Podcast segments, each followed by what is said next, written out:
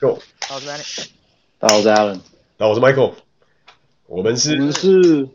Big Bang，耶耶！今今天的今天题目很有趣啊，今天这个我们 Alan 哥呢助力了这个大家都羡慕的日本，打算要跑路到新的地方去。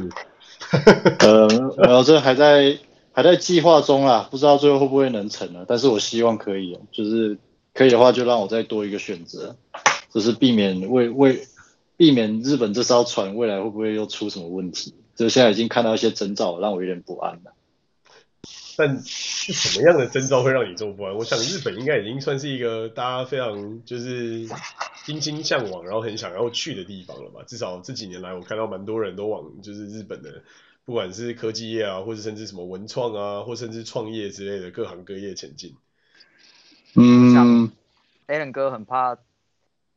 呃，金小胖的大普通飞弹吧。哦，对对对，这个这个是其这也是其中一个其中的原因啊。你讲到这个是地缘政治，请你吃，请每每天都在那个地方叫嚣着，我要请你吃这个这个韩国石锅拌饭的。对吧？韩国大棒棒三不这个三不五时就要飞过日本的领空，这个有点有点让人困扰。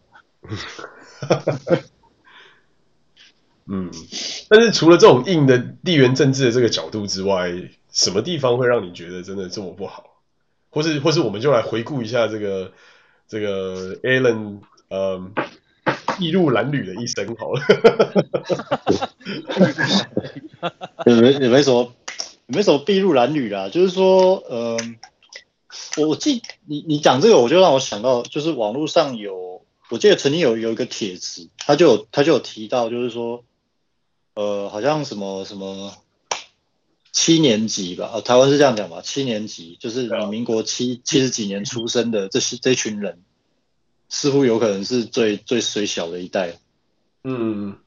不是每年都，就是说，不是不是每每每个时代都会讲嘛？四年级的五年级的时候就说五年级是最惨的，然后接下来六年级是最惨，接下来七年级，所以要往后 roll 这样。因为你从这个时间点来看，如果你一路顺利念完大学毕业，你你差不多会在毕业的时候碰，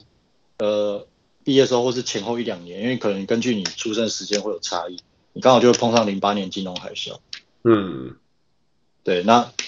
零八年零八年金融海啸是真的蛮惨的，因为我那时候我要因为因为我自己本身有有有重考换重考加延毕嘛，所以我毕业时间我硬是把它。我硬是把它拖到二零一零年。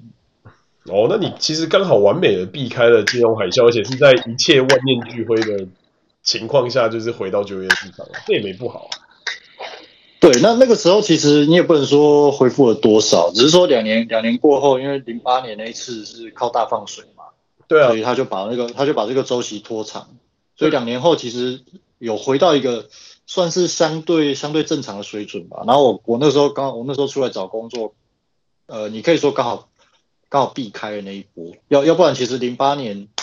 零零八年那时候真的蛮惨的，因为我我印象很深刻，因为我那时候在我那时候在台大嘛，然后有一些我认识一些真的还蛮优秀的学呃学长姐，嗯，然后其中有其中有一个让我让我到现在还记得，他我记得他那时候好像是嗯。台大不知道是证证券研究社，对对对，我那时候有去证券研究社晃过，他是证券研究社某一届的社长，嗯，财财经系有，一个很优秀的学长，嗯，然后他他他的学习成绩还有还有那个实习履历什么的都都很不错啊，因为台大财经的人有什么好挑剔的，对不对？然后然后他零他刚好就零八年那年毕业，但他找不到工作，然后我为什么知道这件事情？是因为后来有一呃，好像零九年。呃，零九年吧，我记得有一次我在我在校园里面，呃，走走路，呃，走路，好像是总图那边，嗯，然后我就碰，我就碰到那个学长，我说，哎，学长，你不是毕业吗？你怎么回来？然后就跟他细聊，才发现，我他就说，啊，干那个现在外面的情况有多糟，他根本就找，他他他，呃，也不能说找不到工作，应该说他觉得找不到他理想可以接受，呃，合适的工作，就是薪水或是工作内容是他可以接受的这种，对，但是。你你有有些，也许有些人会想说啊，那一定是他太挑什么？可是他本身条件在那边啊，就是说，如果撇除景气的因素，他要找到一个可以让他满意的工作，那那其实应该不会很难，至至少是一个 entry level 的啦。嗯，对啊。但是他的意思就是说，他真的找不到，所以他现在他现在就是呃，可能就先就没事就先会主总图念个书，然后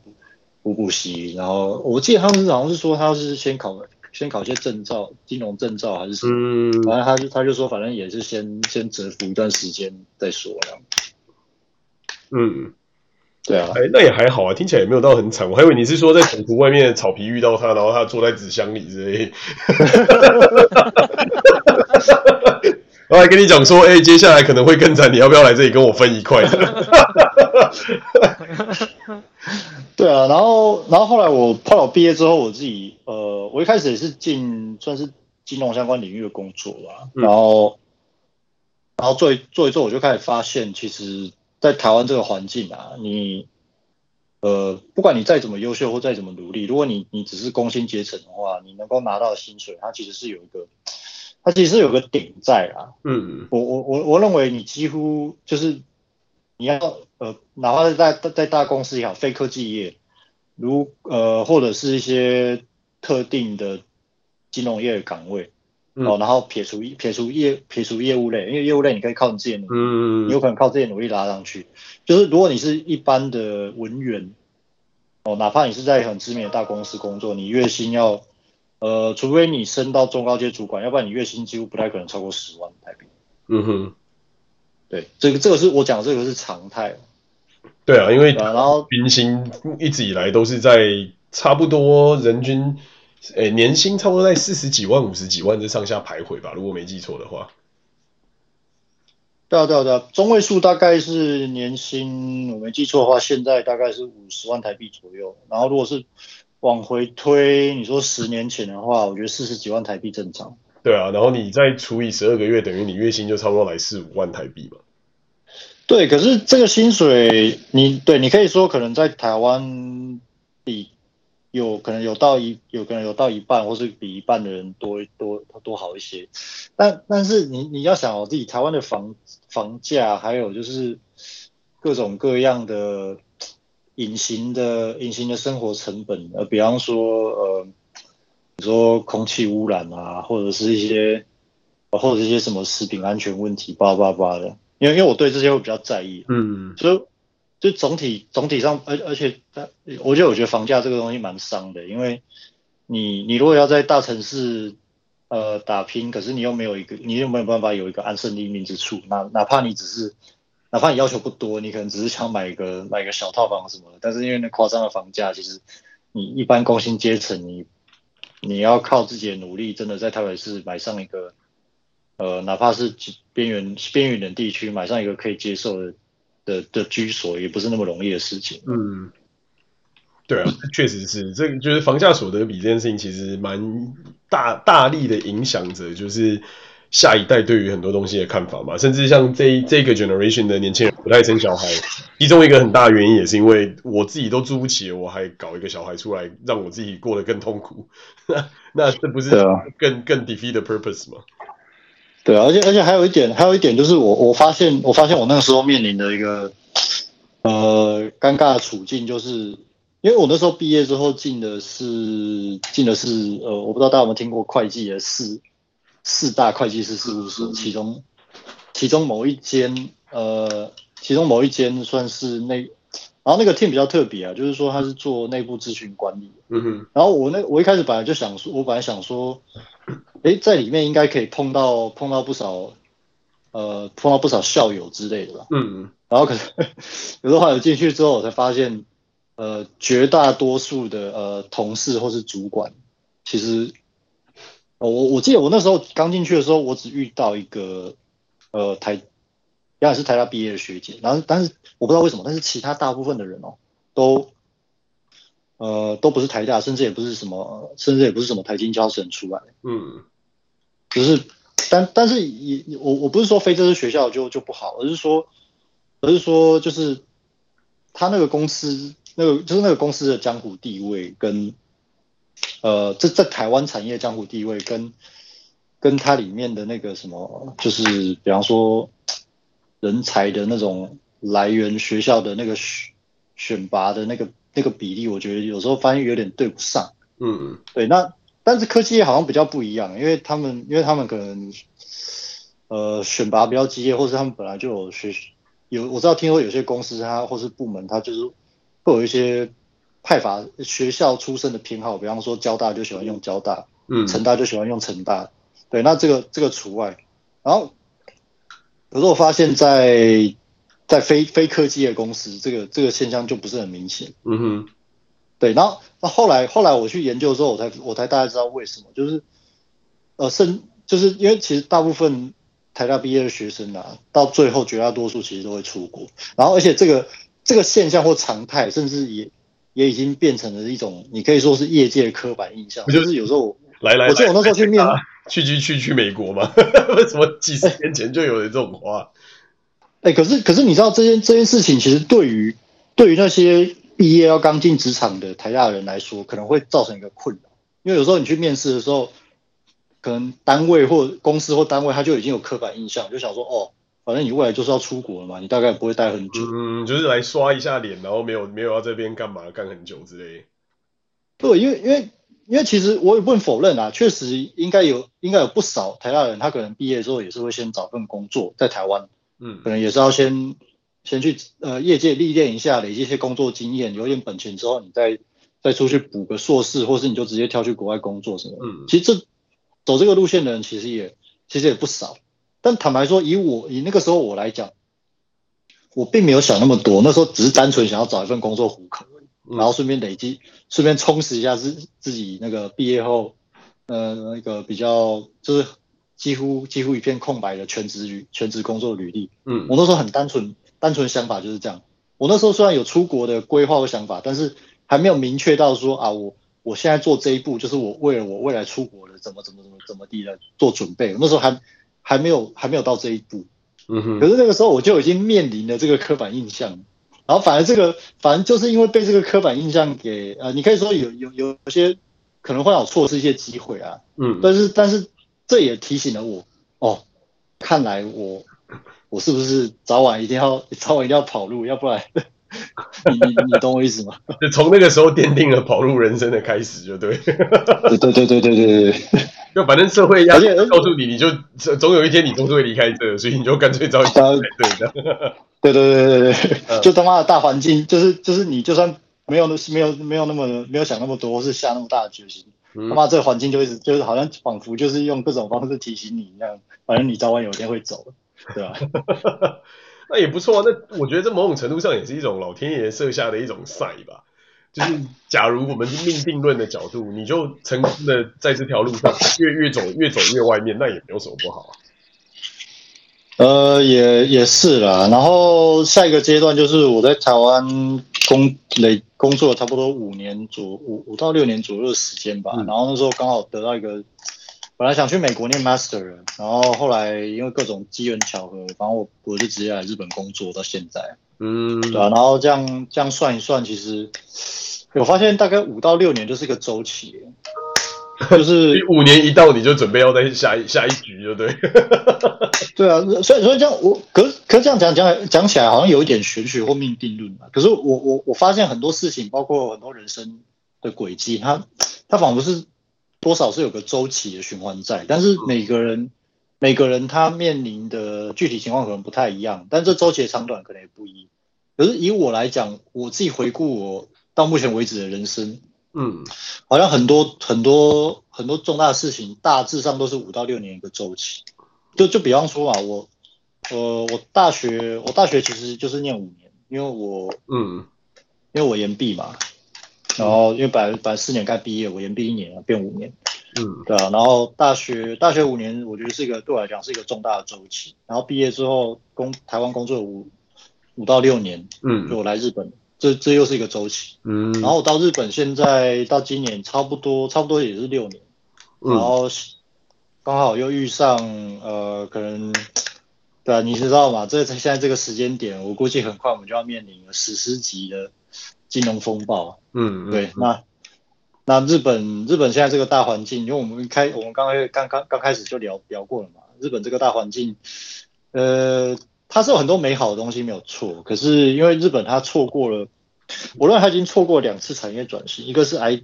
一个是两千年左右那一波 IT，嗯，然后到现在其实也没有太多长进，大家都有进步啊，但是相较于世界主流地区，像中国或者美国，同样在 IT 界产业界的那个进步，其实日本这一块一一直以来是没有追上。嗯，然后我觉得更要命的是，呃，汽车产业一直作为日本的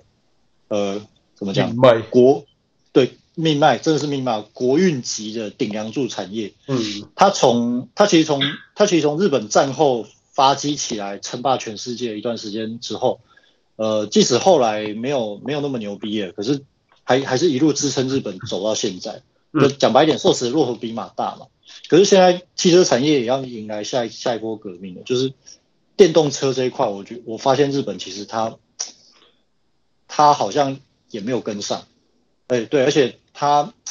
你说川下好好掉头，但是日日本这时候以电动车产，要不以汽车产业来说，它的这个船已经是又大又老，好像要一时之间你要它转向也没那么容易。那我觉得，我我认同前一个观点，就是在在那个 Internet 的这个时代，确实日本是相对落后。可是我觉得汽车，我不不并不觉得日本有落后很多啊，因为你看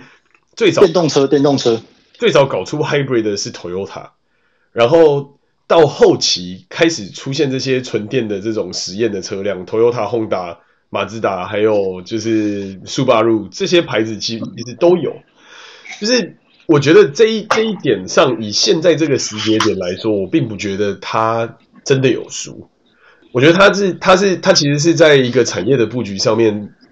面临的一个最大的问题是，很多这些做电池的贵金属并不产自于日本。所以他要要需要付出的成本就会相对高非常多，但是他们也因为这样子而给出了一个所谓 hybrid 这样的一个 solution 嘛，就是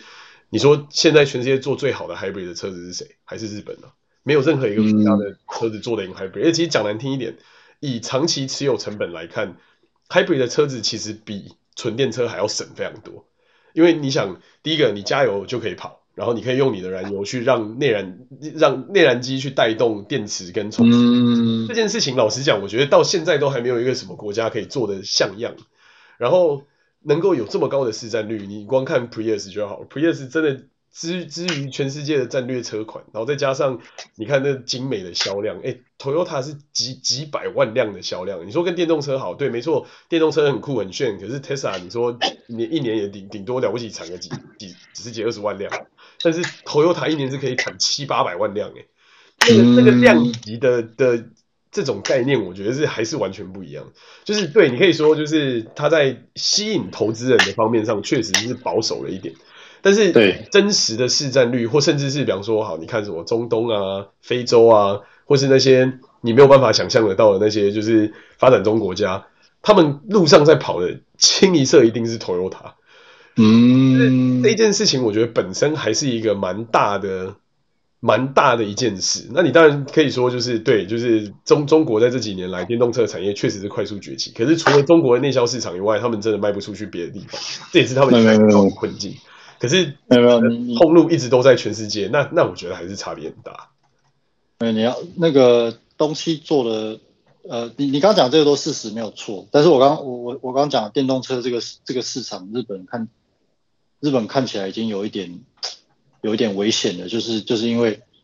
对，不是说不是说他们不能做，而是说他们做出来的东西在市场有没有竞争力，就是消费者买不买单。嗯，就如果说你今天做出一个东西品质确实是不错，但是价格靠北贵，或是让 让消费者觉得，嗯、或是让消费者觉得，是的，嗯，这个这个东西，嗯，不是说不好，或者你也不能说它不贵，或者 CP 值不高，但是好像就不符合需求。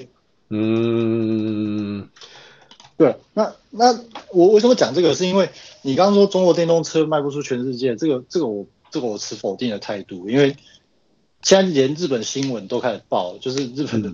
就是那个中国的比亚比亚迪电动车，甚至已经开始开始在日本销了。但是开始在日本销，跟它卖到，跟它销量占据这个市场的大头，我觉得还是差很多。对，当然你可以说可以，你可以说可以观察，就是说以而且以日本以日本人对。对东西的挑剔的程度，以及就是你也知道，大部分日本人其实对中中国没有什么太多好感。嗯、就是说，比亚迪可以在日本开卖，而且还开始慢慢慢慢的有有消费者愿意接受。我认为它就是一个你可以说就是一个信号吧，就是说你可以说这个起点，可以再慢慢观察。对了，但是你可以查到就是，嗯，你可以查到就是说，它为什么可以开始在日本占据一席之地，就是说它做出来的东西应该是有一定的竞争力的，甚至可以让可以让本来就对中国没有什么好感的日本人也愿意就是。哦，这个东西符合我的需求，或者它 CP 值真真的好，对对了，这这点这点我认同，因为其实从产品力的角度来看，不管你理想啊、未来啊，或是你说比亚迪啊，或是一些其他的这些他们所谓的这种新能源汽车，说实话是真的，他们是用一种就是就像是他们在造 iPhone 的方法来造车，所以这个快速的 replica 跟非常大量的自动化，其实这种就是技术用在里面，其实说实话是真的走得很快，这点我完全不否认，我只是说。他日本有没有 miss？我觉得以现在这个角度来讲还不尽然，但当然都还不至于就对了。对，就是从长线来看，我觉得这都还有还有很大的变数。因为今天这个道理就有点像是大家当初都看衰，就是保时捷会推修旅车嘛，哎，结果殊不知。他推了修旅车之后，他的两台修旅车撑了他整个车厂所有的 revenue，甚至搞到最后，VAG 集团必须要靠着这两台修旅车出来的各种衍生的车款而拉动整个 business。所以我觉得这个东西后续其实都还是很难说，就是谁抓得到那个市场的口味，谁抓得到那个用车人的的的体验，我觉得这件事情，当然必须说。以产品力的角度来看，至少从我现在看到有限的一些这种车品，因为我自己很喜欢车子嘛，就是我会我会觉得，确实在中国现在做这些汽车的产品力是真的是蛮蛮厉害，就是不管是用料上啦，或者是这种内装在在个人的人工人因工学方面，其实真的是都真的是比以前有很大的飞跃。就是说，相较之下，你如果非常小资，你也不 care 牌子的话，啊，中国车或是韩国车。其实老实讲，他们的 CP 值真的是远远高于很多的日本啊、欧洲车或什么之类。对啊，对啊，对啊。对，但但是必须要再转回来另外一个角度讲，当今天你是车辆购买的中产阶层跟高收高收入人群这种大众，讲难听一点，他还是一样会去买 BBA，他还是会去买保时捷，他还是会去买法拉利啊？为什么？因为那个产品力就是摆在那里嘛。Lexus 再怎么样，就是比你那些其他的品牌子强嘛，就是。这是一个很，说实话是一个很吊诡的一件事，就是当今天这个人已经到了一定程度的资产跟收入所得以上之后，他其实很多时候看的东西更多的是我买的是一个虚荣，跟大家认不认得这份虚荣。就是说，除非今天大家能够哦把这种，比方说中国出来的电动车，或是韩国出来的这种，就是 Hyundai 啊，或是 Kia 塑造成一个哇，你这个真的是屌到翻过去的车。Otherwise，大部分的人还是会觉得 BMW、Mercedes 就是比那些牌子屌。那就算它的内装再怎么阳春，就算它再出什么再低阶的车款，就算它再怎么摒弃它原本的 promise，就从啊、呃、这种后纯后驱的这种就是真正本格派的造车能力的这种能手，搞成这种前驱的，然后什么三缸四缸的这种烂引擎，哎，还是一样啊，它还是照样就是卖的下下叫啊。哦，对了，但是你讲你讲的那个就是另外一个另外一个区呃比较不一样的区分市场。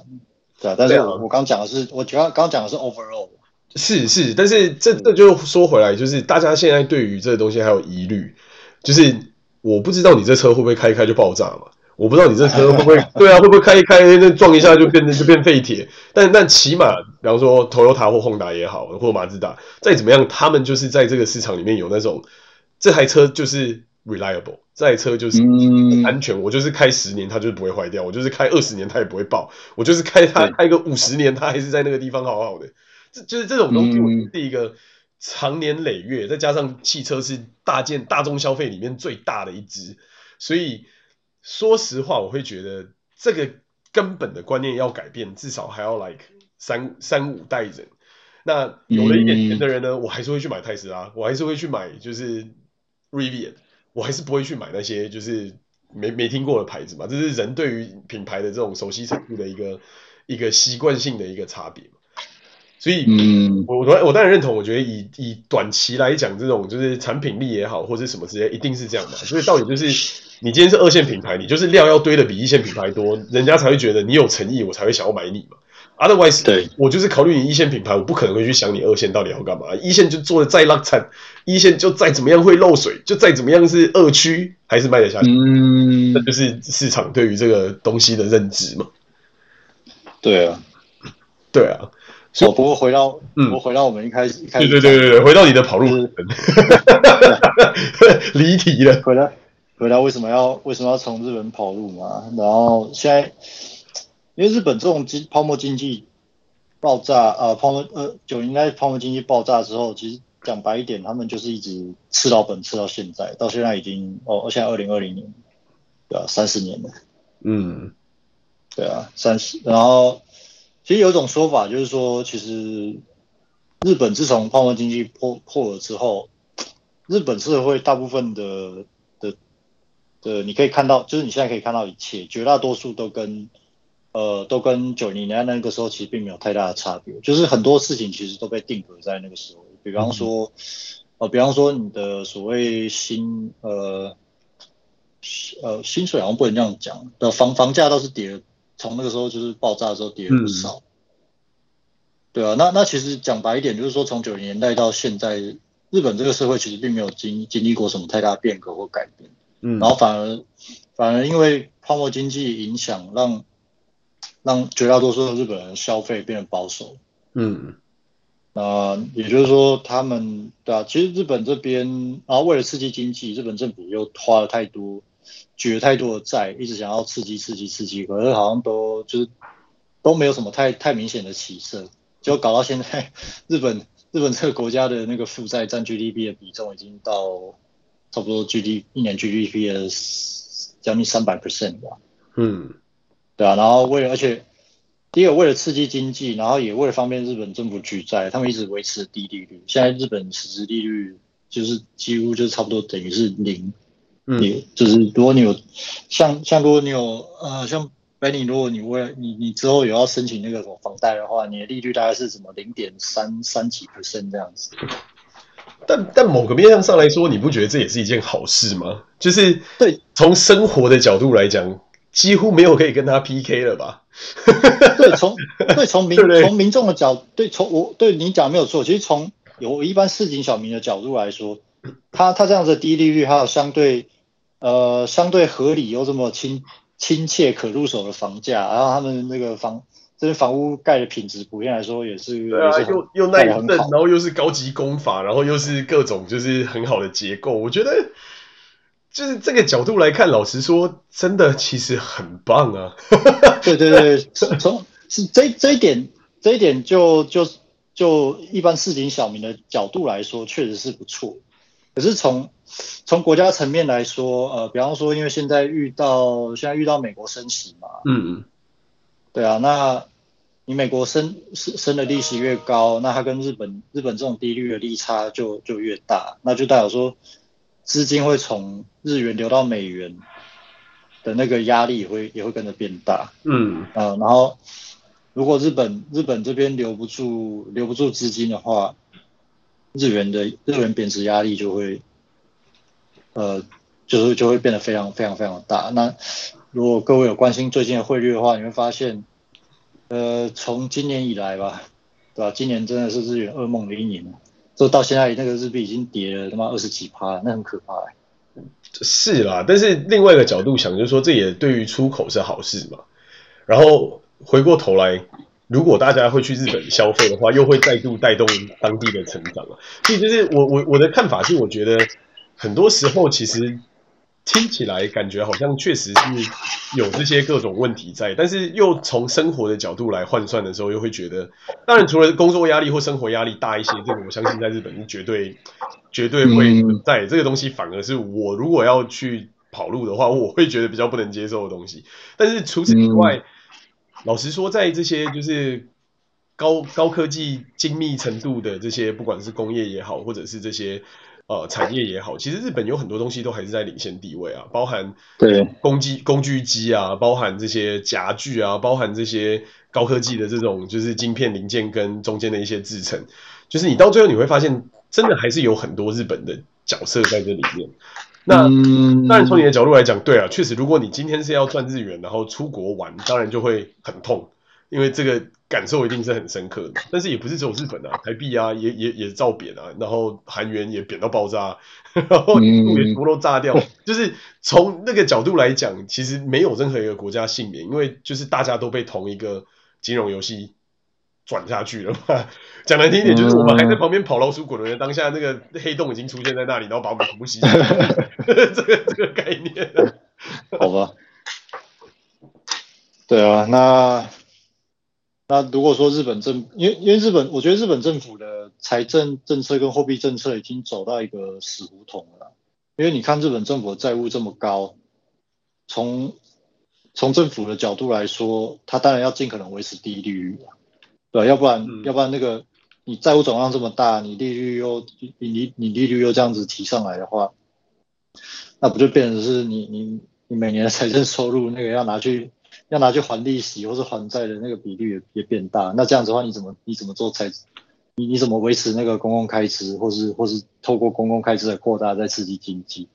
那它就是一个会它就是一个互会互相牵制的系统，嗯，对吧？然后现在你又面现在你又面临就是美元。强大的升息压力，嗯，对，它它是有一个，它是有一个不可能不可能三角。我记得那不可能三角是什么？就是说，哦，汇率、利率跟那个，呃，跟那个什么，就是，呃，怎么讲？就是汇呃，我汇率的那个怎么讲？自由自由兑换，嗯这这这这三个你只能取其二，你不可能三个全顾。嗯哼，然后现在，因为日本是日本是日本是金融开放国家嘛，它不像中国大陆做汇率管制，嗯，所以所以这个这个东西这个东西你不能你不能动，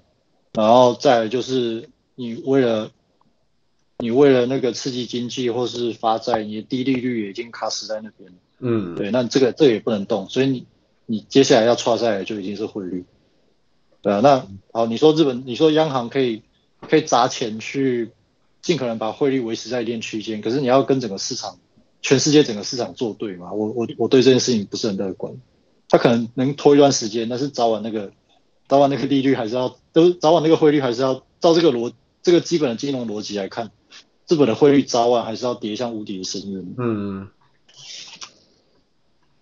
对啊，除非除非他愿意像他愿意干脆就像中国大陆一样，我们就外汇管制，我不准你就是。就是随便随便兑换外币是什么的，就是一切一切都照政府说了算。OK，那你汇率你可以稳住，对啊。但是这样你就牺牲了，你就牺牲了，就是呃金融的自由开放，那这个也会这个也也是会有代价。对啊，是啊，尤其在反映在民生上面的这个部分就会很影响更深嘛。就是对啊，所有的通通膨跟所有你遇到这些东西，全部就直接 factor 回来在你自己身上。对啊，嗯啊，然后更不要说长期来讲，现在日本日本就是少子化、老龄化。现在日本，我没记错的话，我看到最近人口统计是这样的，就是说六十五岁以上的那种老龄退休人口已经占日本总人口将近三成。嗯，然后这个这个数字还会随随着时间在不断扩大，因为每年每年的人口净自然减少。减少率好像是有也是个零点几趴吧，但是随时间就是越来越越来越大，它人口总数在减少，然后更可怕的是老退休老年人占呃整个日本人日本人口比例正在不断不断的扩大。那我如果把把刚刚因素全部考量进去的话，那就变成是我们可以得出一个简单的结论，就是说在在不考虑技术进步给生产力提升的前提之下。呃，照我们刚讲这些基本面去看，那日本的将来就是人口越来越少，市场国内市场消费越来越萎缩，然后生产力越来越下降，然后可是同时财政支出会的压力会越来越越来越大，不只是利息，还有就是对，比方说那些没有已经没有生产能力，可是却要需要支付他们大额的那个退休金的退休老年人，对啊，那最后结果如果他低利率不放。然后呃，经济经济发展没有起色，让财政能有所改善的话，那未来日本还可能会面临一个很尴尬的情况，就是他可能被迫被逼的在经济经济状况不是那么好，甚至可能在衰退的情况之下，为了让为了让整个系统不垮掉，他甚至可能会在这种情况下要加税。对，这不是开玩笑的。然后加税之后又进入一个循环，就是因为本来大家老百姓钱就不多了嘛，那你要加税，把钱从大家手上拿走，那消费跟消费跟生产投资的意愿就更低啦。嗯，对啊，那又是一个循环，这是一个死循环。对啊，但但这个这个真的是很 tricky 啊，因为以现在全世界的这种人口的比例跟成长状态来讲，好像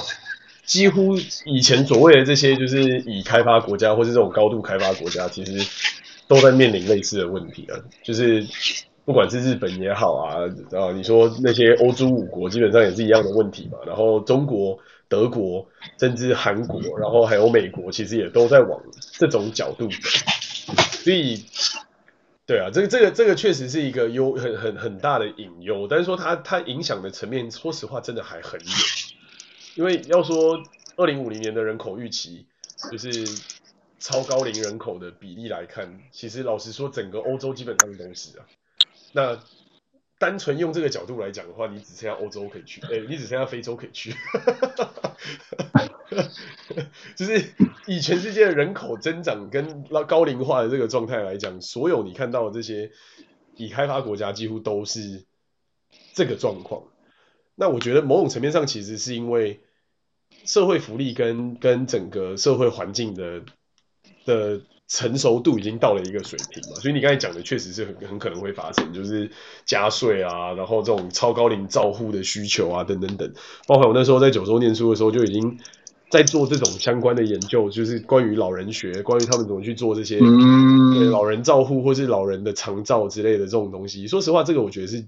无可避免的趋势。然后再再讲回来，就是你看我们现在这个 generation 的人，没没什么人想生小孩，所以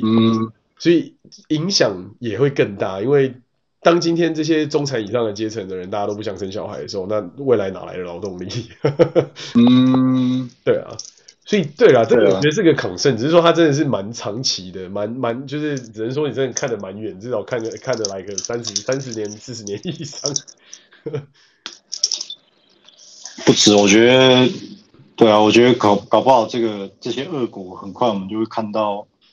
看到明显的迹象，也不一定诶。就是说，我觉得日元暴跌，它就是一个，它就可能就是一个开始。嗯，对啊，不过从我个人的角度。从我从纯粹我个人的角度来说啊，我我现在真的，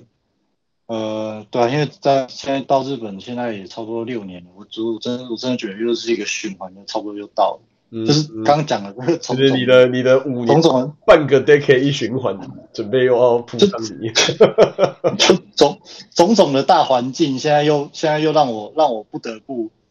不得不就是找下一个一个可以跑路或者是 hedge 有风险的地方。对，要不然，要不然未来，未来我不能等，就是等到大部分大部分人都发，在日本的人可能都发现，啊，亚拜就是情况不妙，都都要争，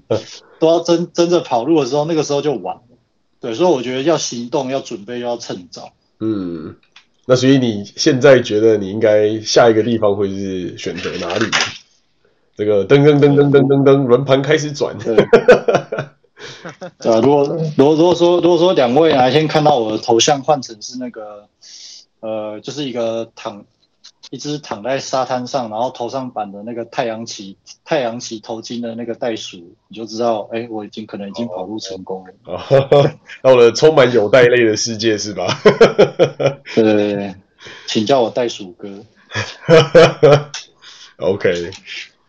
好啦，确实啦，以以以就是整体的。人口跟这个这这个特定的这一周的大陆的比例来讲，确实那边发展的机会确实是还蛮大，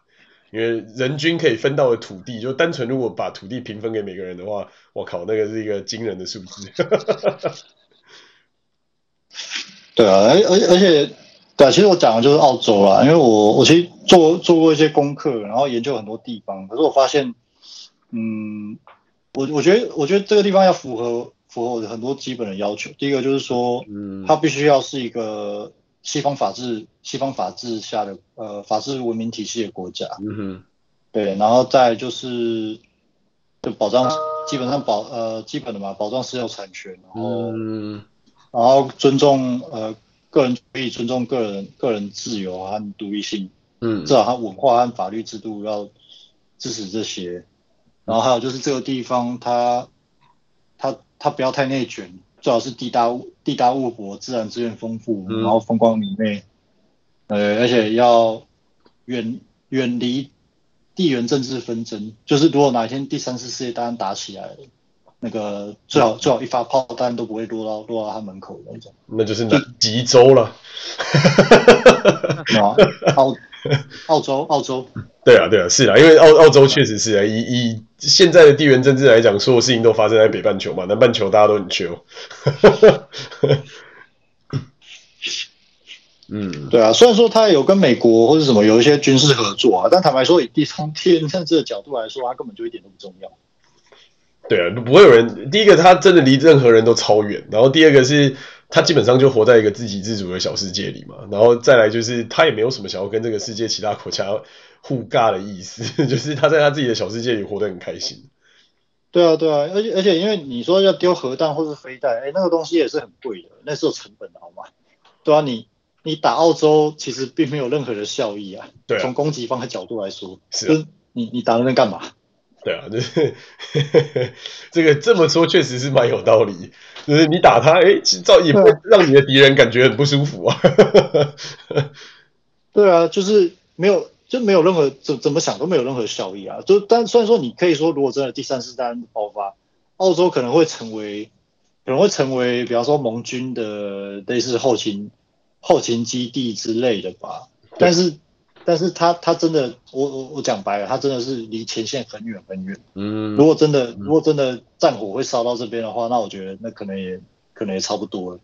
对吧？是啊，所以如果真的也哪一天也烧到那边，这个世界大概真的完全毁灭就也不远。对啊，所以可能可能就是已经要移民火星的时候到了。对，而且我之前，我之前，我之前有看过一个，呃，在网络上我有看过一个，有人认真去把，呃，就是根据所有目前可收集到的资料去推算，就是说，如果第三次世界大战爆发，就是核核弹满天飞的情况之下，对，澳洲它它会去一个没事的地方啊，是，没有，澳澳洲不是唯一一个没事的地方，但是它它看起来会是，呃，怎么讲？哦，我直接讲结论好了，就是那个 simulation。从那个 simulation 来看，基本上全世界都会被核弹扫过一遍，尤其是各大城市。然后唯一唯一唯一两个，从从它从它 simulation 的结果来看，唯一两个可以可以被核弹幸免的国的地方，我印象中就是日本跟澳洲。可是日本它有个问题，就是它本它本土的资源不够。那好，你说核战之后的核冬天，然后气温又骤降，那好，就算你你在日本没有被核弹直接直接打中，好。那你接下来不冷死也得饿死。嗯，那那你其实你应该这个地方是纽西兰的，啊，那边最安全。对啊，就是澳洲和纽西哦，不止哦，对啊，对啊，不不应该是两个澳洲、澳洲、纽西兰和日本。嗯，对啊，那可是澳洲不一样，它地大物博，好，就算核冬天来了，可能物资什么什么骤骤减，但是澳洲本人人口就不多啊，然后这么大这么大片土地。你关起门来，应该理理论上勉强可以自给自足。是啊，应该是应该是还过得去。是啊，就是你跟跟美国一样大的土地，然后只有东京加大阪的人口，这个说实话真的是一个 人间天堂啊。对啊，所以，哎，立志也不能就立志当袋鼠哥了，赶快跑路，赶快跑。嗯嗯，不错不错，那我们就期待这个。下次看到 Alan 的时候，就是成为成为这个袋鼠人的这个世界，对啊，对啊，而且而且我我而且你这个这个东西也很透彻，Suppose 澳洲的这个移民规范应该相对也是比较来的开放一点吧，就是跟其他地方比起来。哦，这个部分可以小聊一下，就是他们澳洲这个国家还蛮神奇的，就是他。他们的移民政策其实跟他们的跟他们政治风向是有关的，嗯，像呃像前两年前像前几年，其实他们移民政策是越拖越紧，因为他们的可能跟他们那时候政他们那时候政党的一些意识形态或者是态嘛，对对对对，就是偏保守，然后就觉得啊不能够放那么多外国人进来啊什么的。所以很多移民政策其实在过去几年都被的都是就是被搞得比较严啊，或者是比较、嗯、比较麻烦一点。然后可是现在新今年今年年中，我记得是工党还是什么新政党上台之后，嗯，然后再加上再加上澳洲其实也面临一些他们自己的经济问题，嗯，因为讲讲白一点就是各行各业都缺人嘛，然后你又不开放，那你是要你你是要产业界怎么怎么样怎么样持续下去？嗯，就是他们产业界压力其实也很大。嗯，所以我觉得这，我觉得这也是为什么他们他们政府会被政府会政党轮替的其中一个重要原因嘛。反正反正不管，就是说今年年中，呃，澳洲新政党上台之后，他政策现在开始移民政策开始一百八十度大转弯。嗯，就是开始要往开放这个方向，就是开始就是会往开放这个方向一直一直在走。嗯，可是他他具体要反映在他们。呃，你说移民邀请或者是核发核发签证的人数的增加上面，可能需要一点时间，因为这个转向，因为你知道政府的转向，它它也需要一点时间去反应啊。比方说你要，是啊是啊，你要改你要改法案啊，改政策啊，或是增加移民配额啊，或是加派人手去处理什么签证申请，这个都需要时间。嗯，但但至少但至少在我我我近半年来，我观我做很多功课，还有观察各种。移民政策方向上看起来是要往大力开放这个这个方向去走，应该是没错。因为他们人口太少了，能够支持他们工工业啊，或者环境其实也很困难。对对，所以所以我觉得，哎，我觉得这也蛮幸运的，就是说刚好在刚好在我意识到要跑路，然后又又做功课研究到，就是说，哎，这是澳洲是个对我来讲是个可能是最理想的地方，然后刚好这时候他们他们政策又在往开放走，对啊，嗯、所以是。希望啊，看能不能搭上这一波啊。嗯，那老实讲，其实就就这十几年来的这个所谓的你你刚才讲的这个跑路生涯，说实话也没有太糟嘛。就是你还是从一个相对不稳定的地方到了一个稳定的地方，相对低文明的地方到了一个高文明的地方，然后相对局势比较动荡的地方到局势比较稳定的地方，所以我觉得还还蛮好的啊。生活水平的提升，我觉得也还是算都有 catch 到。是的，可是我一我一直以来都是秉持着居安思危的态度，就是说现在没事不能代表你未来以后一定没事。对啦，是是啦，这一点确实是，就是不管什么时候都要有这个危机意识嘛，就是太太肥的猪总是会被宰的一天的这个道理。嗯，对啊，然后看现在看现在看起来就是虽然虽然人在日本啊，但是我觉得。也要也要也要为未来一些风险开始做一些打算，至至少至少至少让我让我在未来有多一个选择啊！不要说等到危机真的真的降临的时候，你除了这里哪里都去不了，那那你就你就跟这里共处门嘛。对啊，从这个角度来看，确实是这么一回事啊。就是说，给总是做最做最坏的打算，做最好的准备嘛。对啊，对啊，对啊，对啊，没错。嗯，所以等于你现在的目标应该就是往澳洲移民的这一条路咯，这是一个非常清楚而而实际的目标嘛。所以你也打算就是永居这个日本入籍哦？不过你已经入籍日本，所以你就等于日本跟澳洲双籍这样子概的概念，对不对？只不过移民，如果如果我申请技术移民真的成功的话，我应该会先拿到澳洲永住，嗯，然后就先我先。就就是先搬过去，然后永永住要再转，要再转国籍，他他还是有一些有一定的条件的。就是在美国好像是俗称移民监嘛，你还是要去那边生活什么？你要去生？对我来讲那不算移，要做一段时间。对，因为对我来讲那对，因为对我来讲那不算移民监啊，因为我本来就想去那边嘛，所以那那我那对啊，拿到我就我一定很开心啊，那我就去咯。嗯，是，就这样。不错不错，今天这回回顾了一下，就是过去的这几十年来发生的各种事情，还有你的五年一跳的这个 这个人生，讲讲白了，其实也蛮也蛮不错的啦，也没有说真的就是说真的因为什么原因，然后你被就是啊、shit hit the fan 啊，然后干嘛之类的，就是也还算也还算是一个蛮 smooth 的 move 吧，至少这样听下来，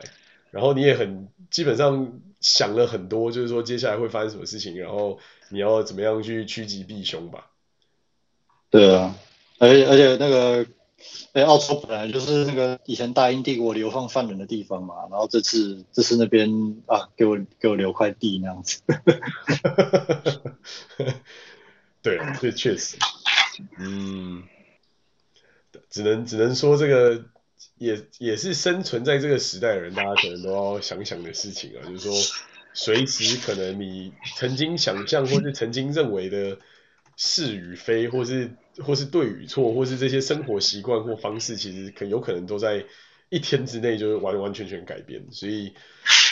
某种程度上，我觉得也是这这这几年来我自己感到最大的感悟吧。就是我已经不再是像以前觉得哦，你靠这种什么老一辈的讲的方法啊，或者是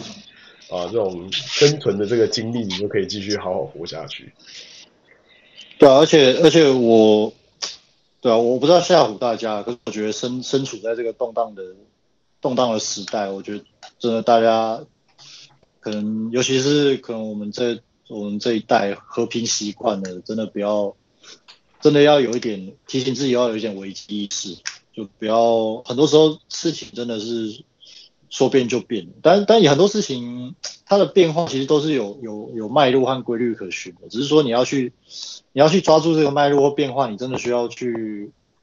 做功课，然后你要去，你要去花时间和精力在这上面。嗯，你的举个例子来讲啊，像俄乌战争爆发之前，所以我印象很深刻，因为这件事情我一直有在 follow。嗯，然后其实，在开战之前，你如果去看开战之前那个呃，很多记者去呃基辅，呃乌克兰首都基辅的那个街街头，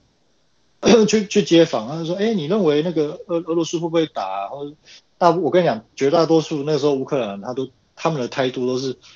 啊，日子照过啊，就是啊，这个俄罗斯都喊了喊了几十年了，说要说要打，没事啊，顶多就是克里米亚被他们拿走而已，没没事的，不会打。我跟你讲，你问十个，大概大概八啊，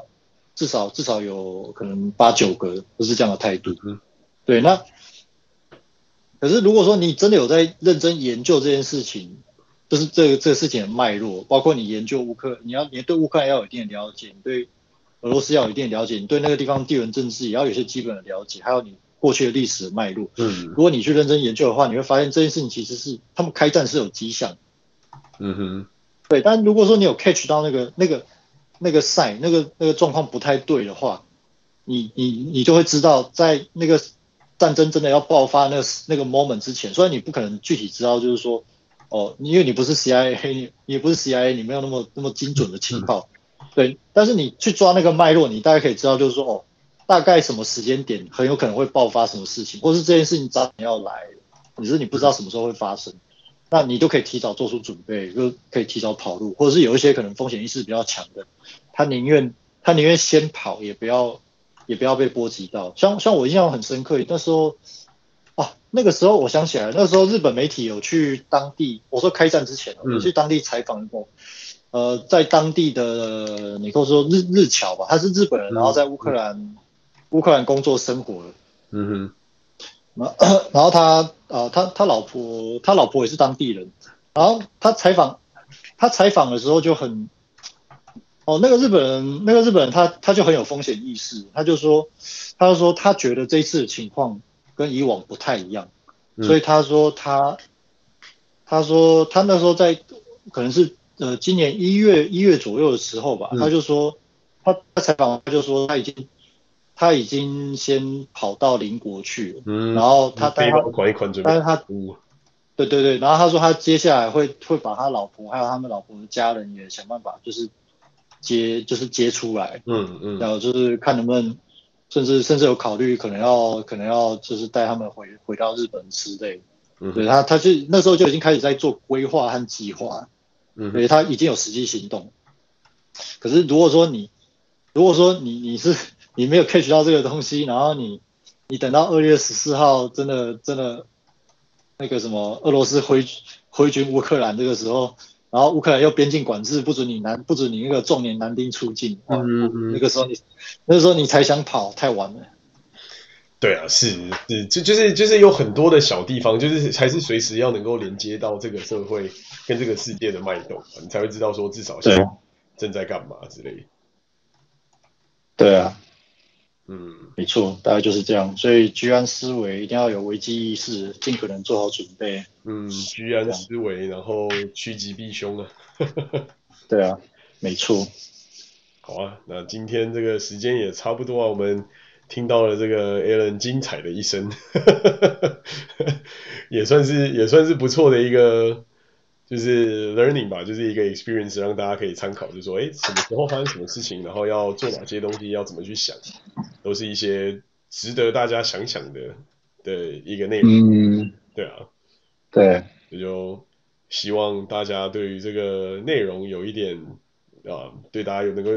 提起一些思考吧，我觉得，然后有一些帮助。嗯，啊，接下来又后续就等这个 Alan 哥成功移民之后，我们再来看看，就是这个移民的步骤到底要怎么准备，然后呵 呵可能讲一讲这个过程喽。对啊，先先闯看看啊，如果成功，如果有幸成功，再回来跟跟各位分享那个申请，嗯，怎么讲跑路经验呢？嗯嗯。嗯 好啊，那我们时间差不多到这边告一个段落啦，谢谢大家。好，谢谢大家。